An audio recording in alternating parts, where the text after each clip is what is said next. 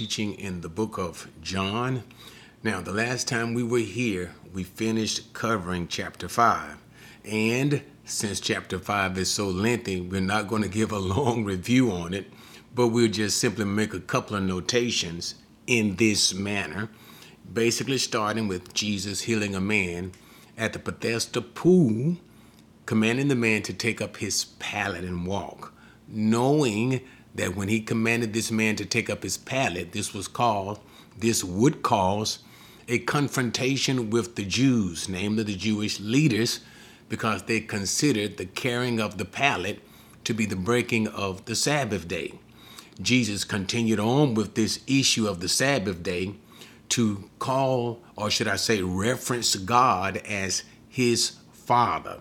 And this caused a, an even greater stir in the mind of the religious leaders because, in Jesus calling God his own Father, my Father, he called himself God. That is, he made himself equal with God. And again, to be equal with God is to be God. So Jesus was not saying that he was the Father, he was simply making himself equal with the Father. And so that idea is that the Messiah also is God as well. You see, they could deal with the idea of the possibility of Jesus being the Messiah, but they could not fathom the idea of Jesus being God in man's flesh. So, but anyway, so Jesus did not back down from this, but he began to give foundational truths concerning his divine attributes that is that he is god.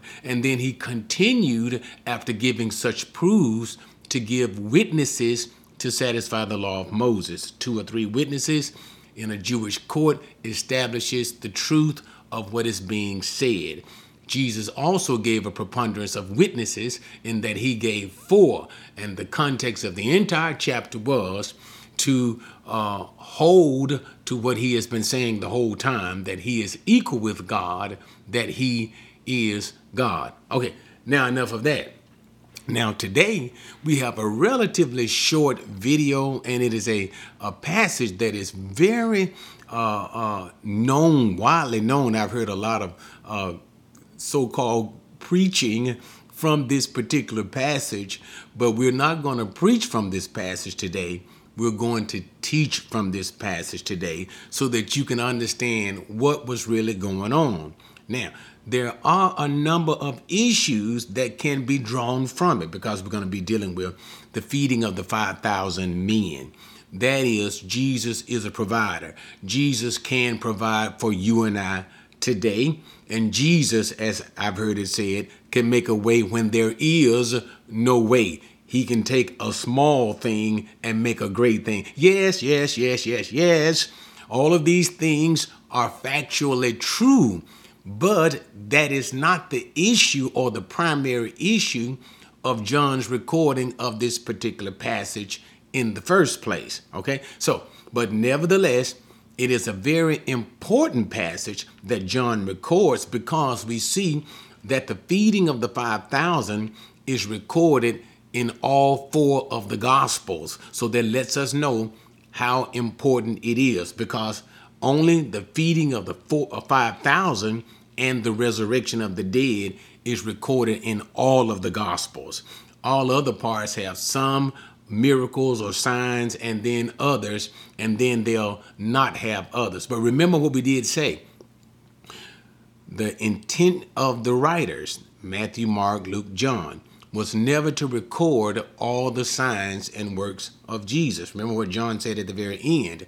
If he were to record all of those things, write them down in a book, then all the books in the world could not contain the record of the things that Jesus did. So it was never the mindset of the authors to record everything that Jesus did.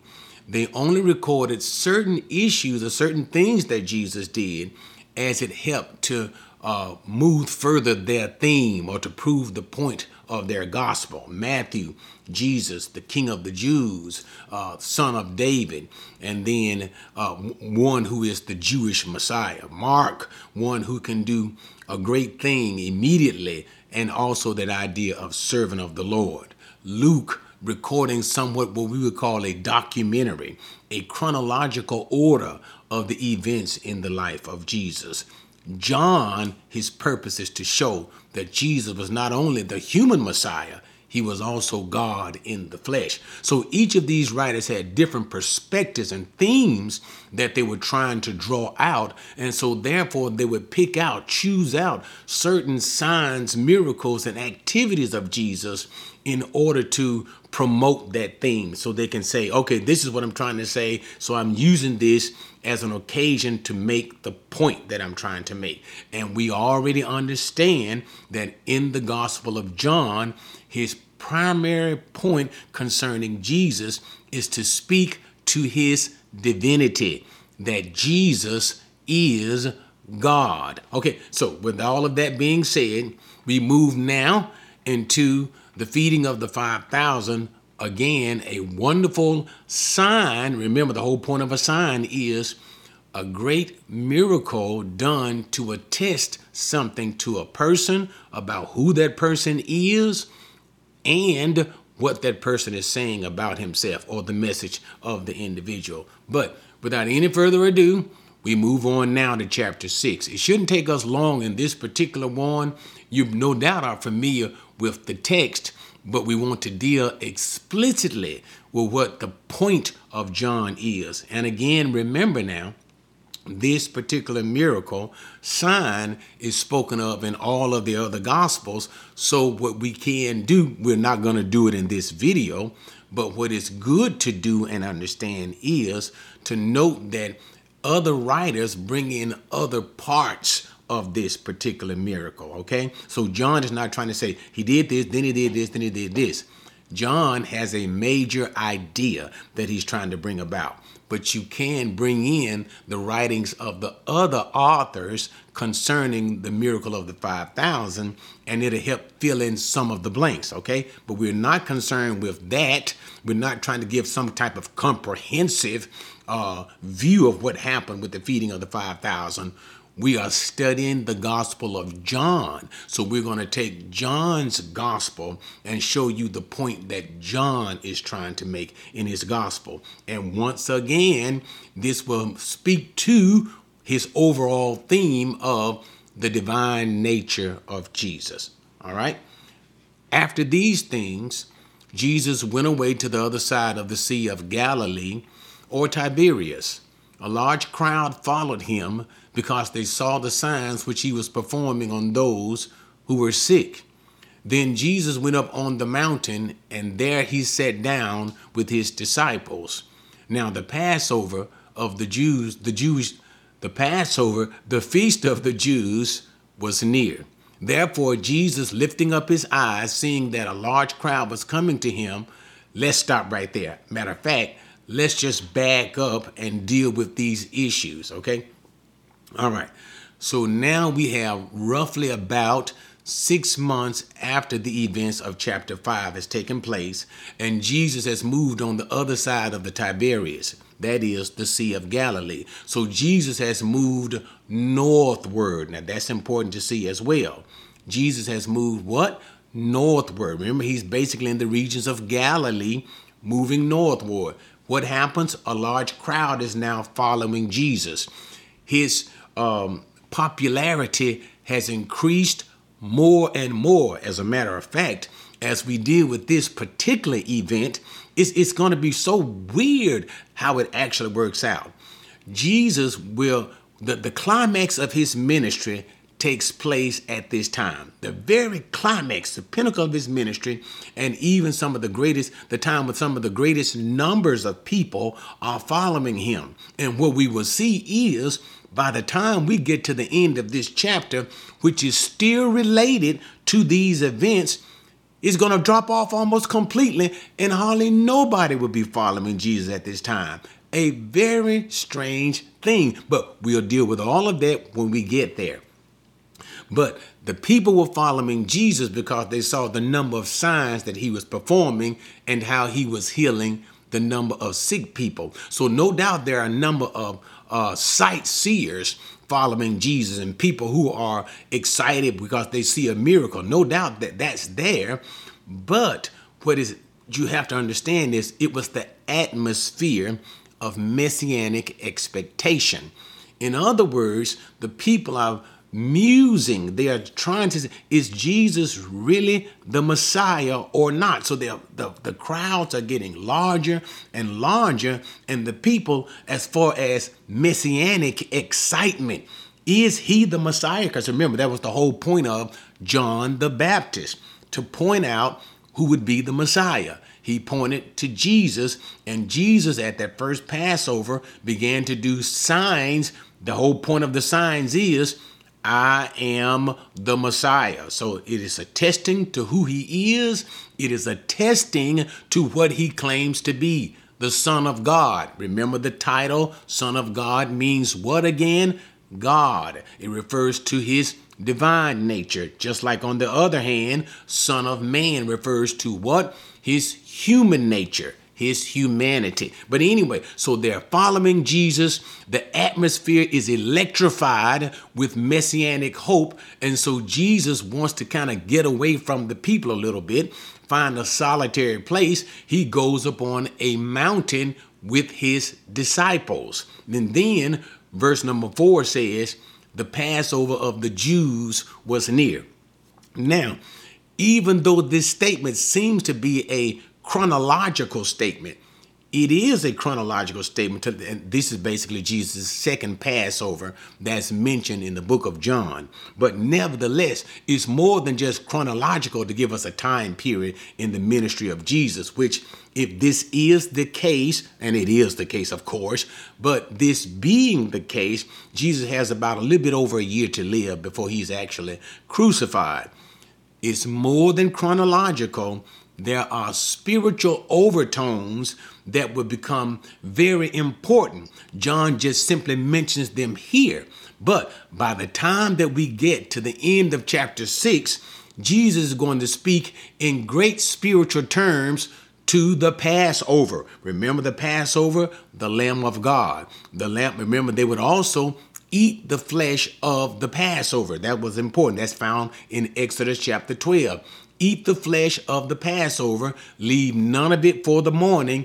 Take the blood of the Passover lamb and smear it on the door posting, you know, on, on the on the uh, uh, the sides and top of the door. So the flesh of the lamb and the blood of the lamb would be key to celebrating the Passover celebration. By the time you get to the end of the chapter, Jesus is going to make a profound statement concerning relating to the Passover unless you eat my flesh, and that is like the Passover lamb, and drink my blood, like the blood of the Passover lamb was smeared on the lintel of the doorpost, you have no life in yourselves. So, point that I'm stating, even though it seems that it's like a chronological marker, he's just simply marking time, or just simply something John is just simply saying it just to let us know what time it was near the Passover there will be a time later on related to these very events that the Passover will become very important because Jesus is going to tie himself as the Passover. He's going to make that spiritual tie as the Passover and speaking in terms of faith, that is, believing in him. Because what did the Passover accomplish for the people in the day of Moses?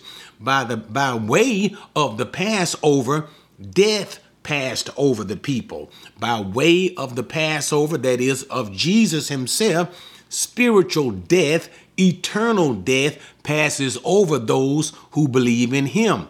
Eat his flesh, drink his blood by way of the Passover, should I even say the night of the Passover, began their redemption when they were led out of Egypt, that is, the people of Israel in Moses' time. By same way, spiritual idea of Jesus.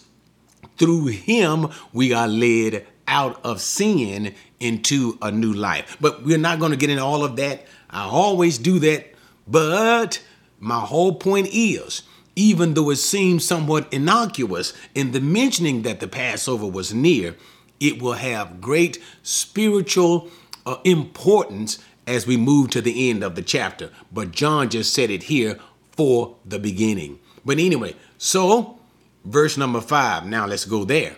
Therefore, Jesus now on this mountain, Jesus lifting up his eyes and seeing that a large crowd was coming to him, said to Philip, Where are we to buy bread so that these may eat? This he was saying to test him, for he himself knew what he was intending to do. Philip answered him, Let's just stop there. Let's stop there and just now we go now. Okay, let's lay our background. Let's lay the scenery. Turn on the theater of your mind. Jesus, with large crowds following him, no doubt he wants a little rest from the crowd. But still he takes he goes with himself and his disciples into a high mountain. The people continue to follow Jesus up this high mountain. So as Jesus on the mountain, he looks down he sees this large crowd of people beginning to follow him. All of a sudden, Jesus has a bright idea. But before let me let me talk a little bit first. So, as he sees all these people coming, he asks Philip. He says, "Where are we going to get the substance, sustenance to feed this great number of people. How are we going to buy bread for these people? Because he, what Jesus manifesting here is the desire to feed them. And even notice you'll even see in other parts of the gospel, Jesus didn't want to send them away because they're going into the towns. They had been following Jesus for a certain amount of time. He didn't want them to faint along the way. But nevertheless, we are sticking with John's gospel. John is being very curt. He's not trying to get into all of the details. He is literally hitting the high points of the thing. So in asking Philip, he did not, he asked Philip in order to test him. That is, Jesus was engaging Philip in the conversation, thereby engaging his disciples. He said, like, listen up, guys. I'm gonna I'm gonna test you with something about food to feed these people. Already Jesus knew exactly what he would do. So Jesus had a purpose in this particular thing. Now, let's just deal with this whole, let's deal with the answer to this right now.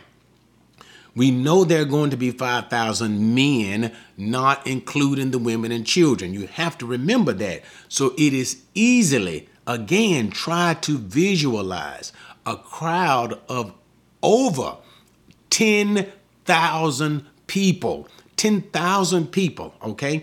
So Jesus is eliciting, he is trying to draw a response from Philip as a teaching lesson. So it's going to teach Philip something, and also it's going to teach the apostles something, you know, the rest of the apostles something, which is the reason why John is writing about this particular event at this time. There is a teaching lesson here for the apostles, okay? So he is doing it with a reason. Once again, let me just give you the answer already. We are dealing with the issue of a great miracle. That's why I want you to really see it in the theater of your mind. 10,000 people. I mean, people, who knows, probably just about almost as far as the eye could see. That's why they had to sit them down in groups of 50s and 100 so that you can deal in a manageable way with this large crowd. We see that from other gospel writers. But to do such a miracle, what does that say about such a one who did such a miracle. This is not simply a man. Remember the very thesis of John's gospel. that Jesus is God. So by including this miracle in the manner in which he does, John is saying the only someone who can do a miracle like this, as great as this miracle, is God himself. So that is the reason. So Jesus has in his mind to do something, to establish a fact for the people to see that he is Messiah and God, Son of God. Okay. And remember, as we do read in this, as we do study the Gospel of John, the great signs, and this is one of the signs that John includes. John includes seven great signs in his gospel. There's a reason for the seven, speaks of completion, speaks of totality, refers back to God, the working of God. John includes seven great miracles of Jesus to attest to his divine nature. These seven things prove what? That Jesus is God. So that's the idea of John. So as we see this particular miracle, it is a teaching, it serves as a teaching service for his disciples. Then and in the future, when they reflect back on this miracle, it, it also speaks to the people that he is doing something magnificent. Number one, only God can do, but we'll talk about the rest of it as we work through the gospel. I'm already pre uh, uh, uh, uh, premature enough because I'm literally at a summary before I can even get into the actual text itself. But I want you to see what Jesus was doing when he said to Philip, uh, uh, to how are we going to feed these people? Where are we going to get enough money to money to buy food to feed these people? Jesus knew what he was going to do and the very purpose that Jesus was doing these things. And that's what I wanted you to see. Why he said that. What was he trying to prove about himself to the people, to his disciples? And that's why we covered that in a premature fashion. Okay, but now let's back back up, get back into the text. So the question was asked to Philip, where could they buy the bread? So this would cause a stir. And we find out in other gospels that Jesus said, go and look, go and look. You know, they told him to send him on a search mission. But back to the text. And this he was in the text, he knew what he was going to do. Philip answered him, 200 denarii worth of bread is not sufficient for everyone to receive a little. Now, there are a few important things we see. So, Philip responds to Jesus because remember, Jesus and his disciples received financial support from the people who supported his ministry. Okay, so they didn't have the money. That's the whole idea. They didn't have the money, and Philip said, it would take a minimum, a minimum of 200 denarii.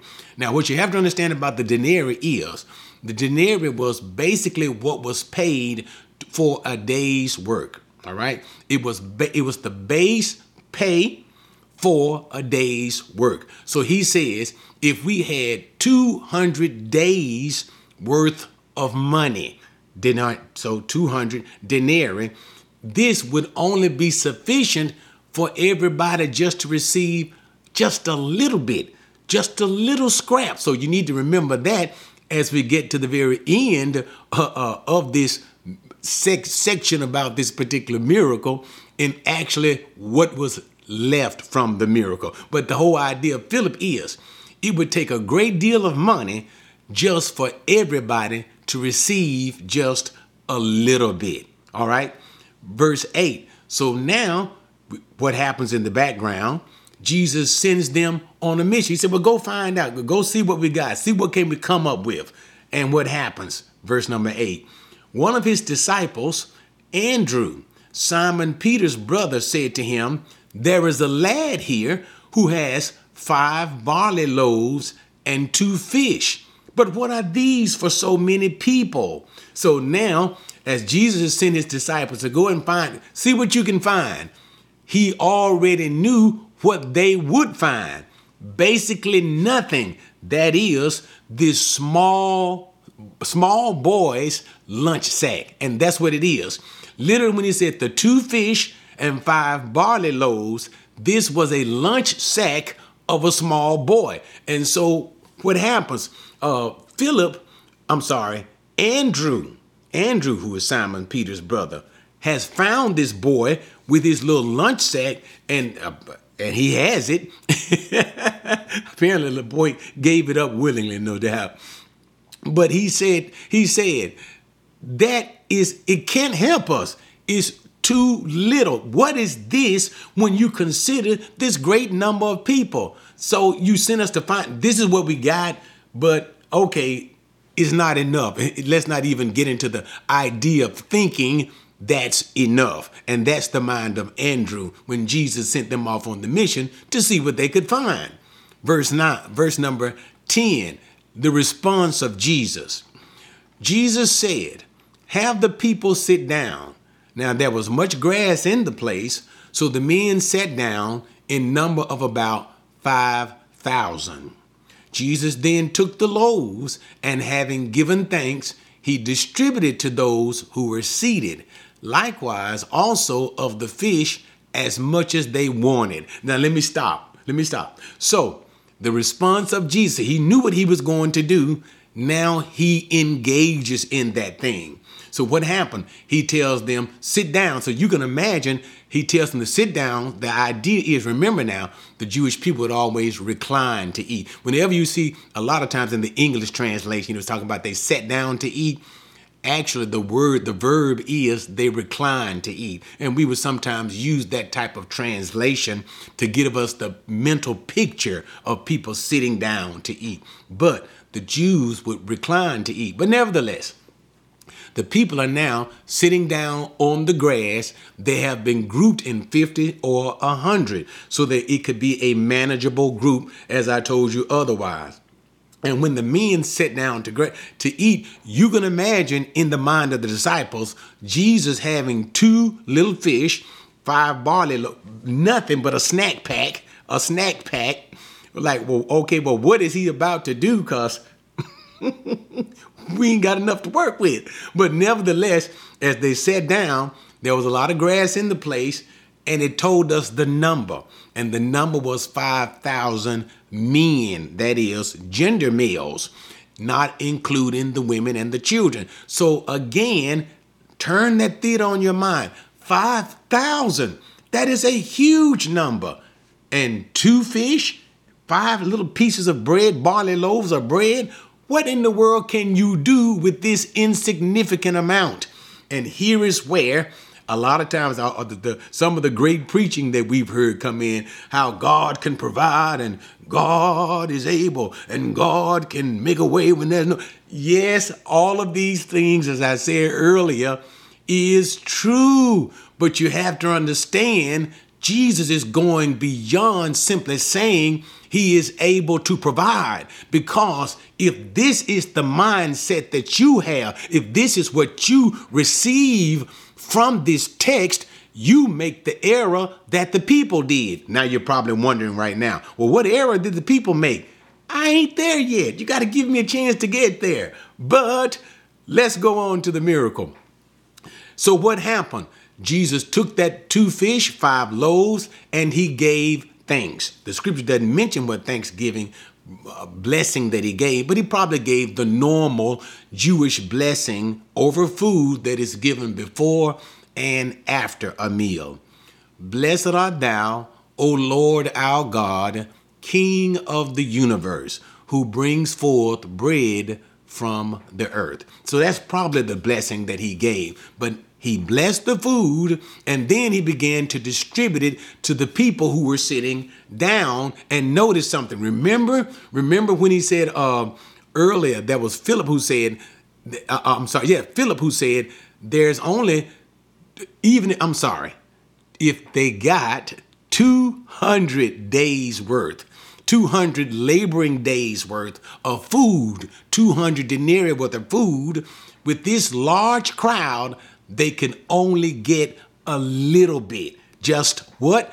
A little bit. Now, here's where the, if you'll let me say it in this way, here is where the magic happened.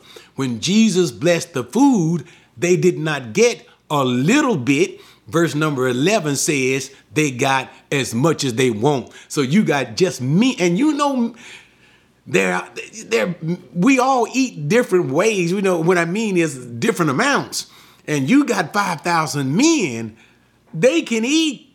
Now, let's let's gotta be. Uh, I can remember when I was a teenager. Boy, when I was a teenager, I could put it away. Now that I'm a man, I can't eat like I used to eat. But so the point is, the men, you know they ate well. The young boys, you know they ate well. The girls, the women, a lot of food. This was not so much as having a little, they had a lot. What? They had as much fish as they wanted. They had as now listen, how many fish did they start with? Two. how many people do you have? 10,000 minimum. And they had how much? As much as they wanted. Indeed, the Lord did provide for them, but a great sign was performed before them. Before who? The two groups that I mentioned earlier. Before the people as well as Jesus's disciples. This was a great sign. And this, no doubt, would take their minds back to the prophet Elijah in Second Kings when the man had brought Elijah some food and Elijah said, Give it to the people. And from that uh, small meal that was brought before, I think it was 20, 20 loaves, I believe it was, that was brought to Elijah, a hundred men were fed. Now, look what Jesus did. Jesus took what Elijah did and multiplied it by thousands. So what Elijah did did not even compare in scale to what Jesus had done. In other words, what Jesus did, a man once did something similar, but on a much smaller scale. What Jesus did in the grand scale that he did it was something not that a man could do, but something only God can do. Now you see why John used that particular miracle. Jesus did in the miracle of the 5,000 men only something only God could do. But anyway, so let's continue. Verse number 12. When they were filled, don't you like that part? And you know how people can eat and be greedy. Well, when they were filled, he said to his disciples, Gather up the leftover fragments so that nothing will be lost. So they gathered them up and filled 12 baskets, large baskets, with fragments from the five barley loaves which were left over by those who had eaten. Now let's talk, let's finish.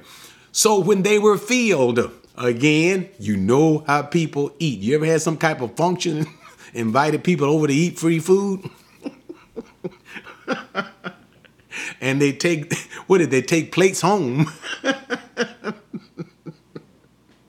and don't pay for. But anyway, so the people ate literally as much as they wanted to the field. From what? Only two fish and five loaves. This is simply showing you the greatness of the miracle. But even so, what?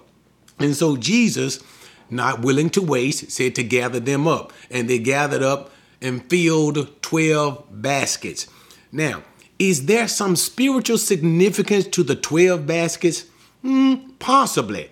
Possibly speaking of provision, provision for his people. That is, remember, there are 12 tribes of Israel, and Jesus will have 12 apostles. And here you see what? 12 baskets. And these 12 baskets are showing what? That Jesus, God, not only provided for what they needed, but God even provided for even what? More than they needed. There could be even some shadowing of these things about the semblance of this, and we're not going to get into this, but I just make mention of it in the holy place in the ark of the uh, uh, in the tabernacle, and we don't. I can't get into all of those details. It would literally require a study. But if you are familiar with the tabernacle, you had the outer court, then you had the inner court, the holy place, and then you had the most holy place. That is where God Himself manifested His light, the Shekinah glory of God, between those two cherubim. Okay, but in the holy place, that is the, the inner part of the sanctuary, not the most inner part, but the holy place, you had the table of showbread that was there, and it spoke of God's provision for his people. God is able to provide. So it could have a spiritual semblance with that. But nevertheless, leaving the 12 baskets, because this is not a spiritual study of the possibility of the spiritual meanings of the 12 baskets in the feeding of the 5,000. Nevertheless, one thing is clear, and John does this in his gospel. By the 12 baskets, it, it showed that they were able to count how much was actually produced. Not only the miracle, but the overflowing abundance of food that they had. How much? It was enough to fill 12 baskets. So this also forms the foundation for what John loves to do. He loves to give a witness. In other words, I saw that this actually happened because when it was all done, we filled 12 baskets. And that is also a point that John is definitely making at this time. Proof that Jesus did these things in feeding this massive number of people from this small amount of food, even to the point you had such an abundance left over.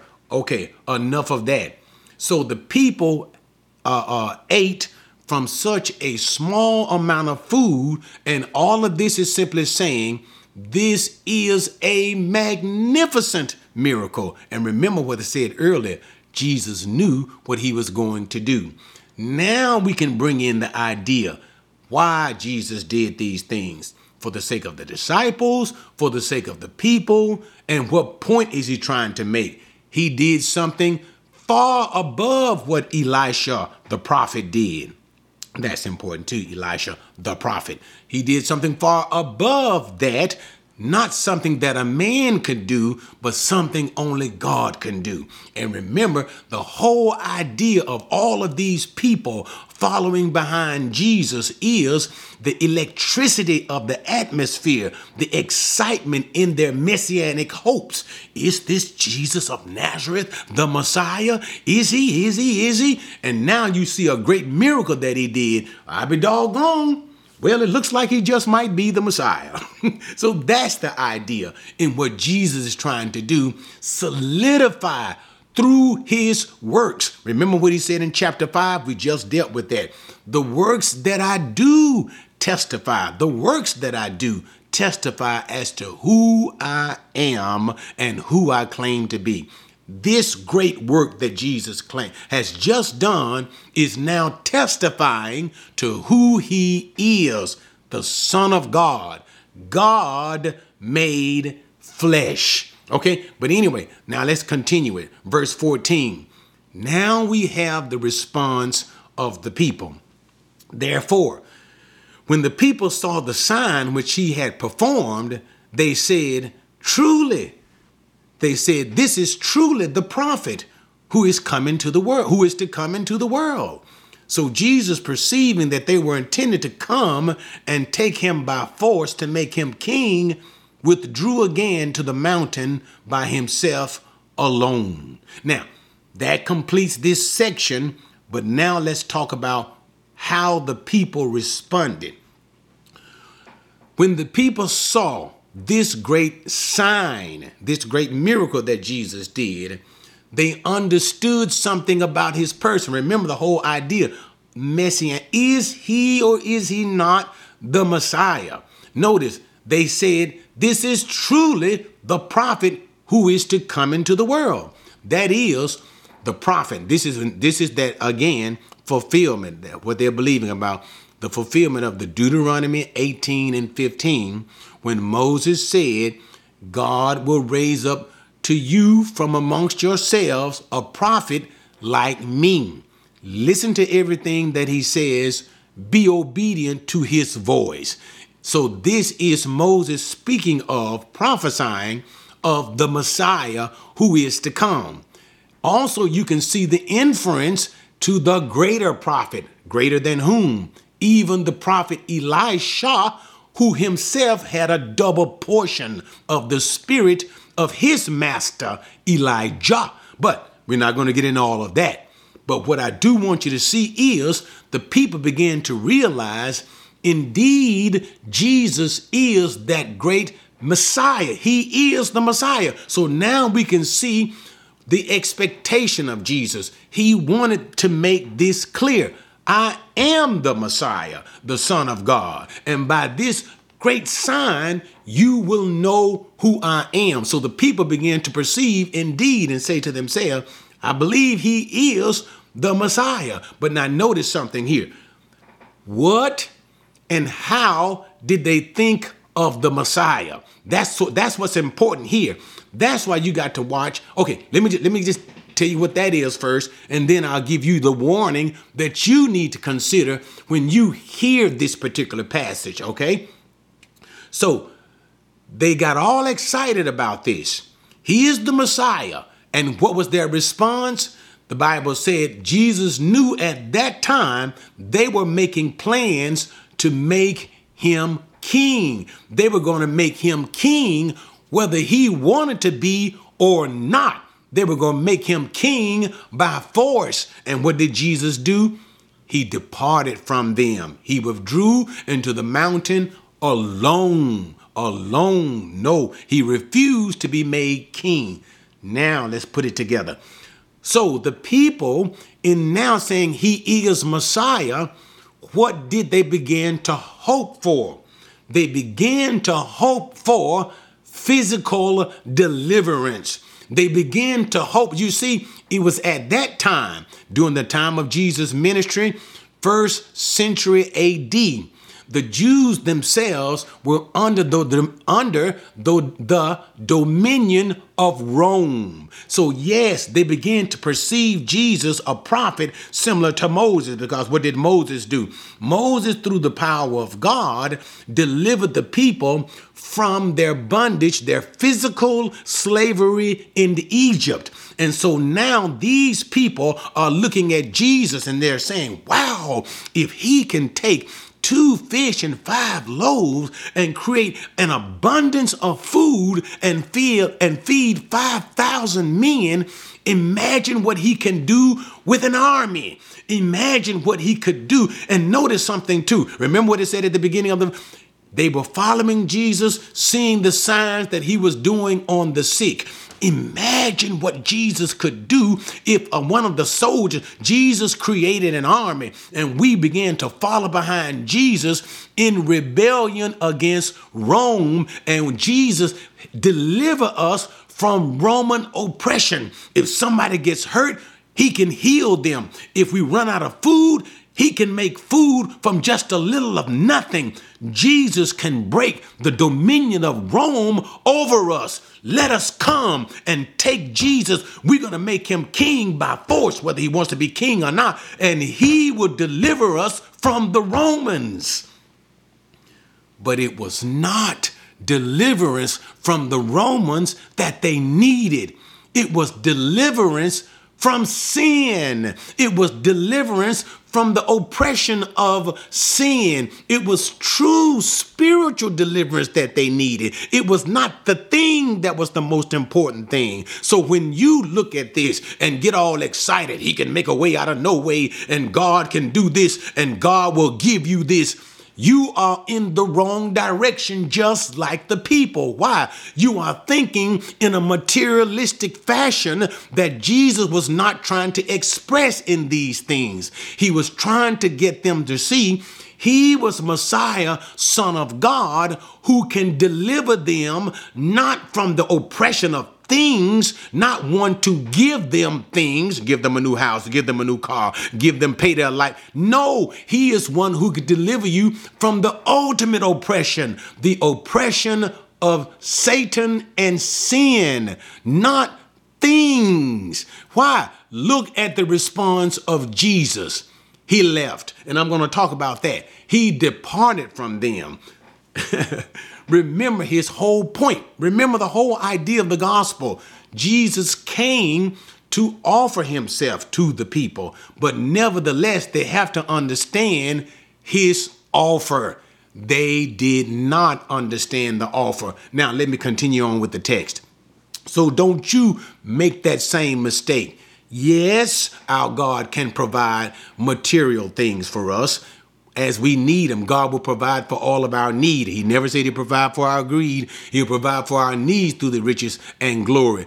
That's why, listen to me, seek ye first the kingdom of heaven and God's righteousness.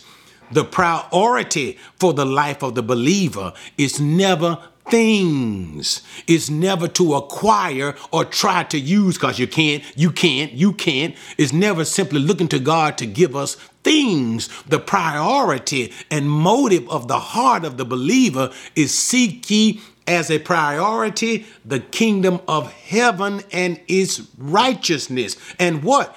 Don't worry about things. Why? All these things, the things that you need, will be added unto you. Jesus says again, Oh, you of little faith. Look at the flowers. They don't work, they don't do anything, but yet their beauty is greater than the beauty of Solomon. Look at the birds. They don't toil and work, they don't uh, plant seed and harvest seed. They just simply go out knowing that God will provide for them. If God will provide for flowers who are here today and tossed in the oven tomorrow, and if He'll provide for the birds, oh, you of little faith, don't you know He will provide for you? So I say unto you, don't worry. Don't say unto yourselves, What shall we eat or what shall we wear? For your heavenly Father already knows that you need these things. But what I say is, seek ye first as a priority the kingdom of heaven and its righteousness, and all these things will be added unto you. They were seeking things, they needed spiritual deliverance. Okay, okay, okay. I said I wasn't going to preach, but I kind of ended up preaching. But I was preaching from the spiritual perspective. They were looking for a carnal perspective. But now let's go back into the final verse. So they were going to make Jesus king. Why did Jesus refuse to be made king? For the very reason that I just stated. Their need was spiritual, but there are also other reasons. If Jesus had submitted to being their king, it would have been the people who made him king. The scriptures teach the Messiah will be made God's king. He ultimately is God's king. And so, therefore, he must travel the path that God set before him. Remember, remember when Satan came to Jesus after Jesus was baptized by John the Baptist. And in those temptations, he showed Jesus all the kingdoms of the world at one time and said to Jesus, Bow before me, accept me as your God, and all these things I will give you the kingdoms of the earth. It'll be yours, for they are mine to give. Now, uh, I don't want to hoop right there, but they were Satan's to give because what does the scripture call him? The prince and power of the earth. What? The ruler of the world. He is the, the, the ruler of this present age. It was in Satan's power to give to Jesus. But what was Satan trying to get Jesus to do? Bypass the cross. And I don't have time to get into the details, but listen, listen closely. If Jesus bypasses the cross, there is no salvation for humanity. For if he had accepted Satan's offer, he never would have gone to the cross. But what happens if he doesn't go to the cross? You have to. Jesus must go to the cross in order to die for our sins. He must be resurrected from the dead. For this and this alone is God's pl- plan of salvation. Without Jesus doing this, he cannot accomplish the will of the Father. There is no salvation for those who would believe in him. He would not die for sins. So, all of this has to do with God's program of salvation.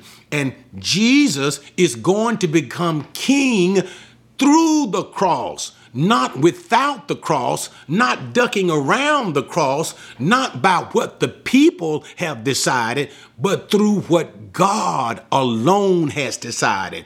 God Himself, as Jesus will say later on in either John chapter 12, I believe it is, Father, when they were, when, oh man, I don't want to get into it, but when the Gentiles come to Jesus, the Greeks come to Jesus, we would like to see Jesus, and Jesus recognizes that the time for His dying on the cross is near, and Jesus says, except the seed fall to the ground, it cannot live, but if it fall to the ground, it will bring forth life. And I, if I be lifted up, I will draw all men to myself. Speaking of the death by which he should die, by which he should glorify God. And then all of a sudden, thunder came, and the people didn't understand the sound of the thunder, but it was God speaking to his son. And Jesus speaks to God and says, Glorify your name.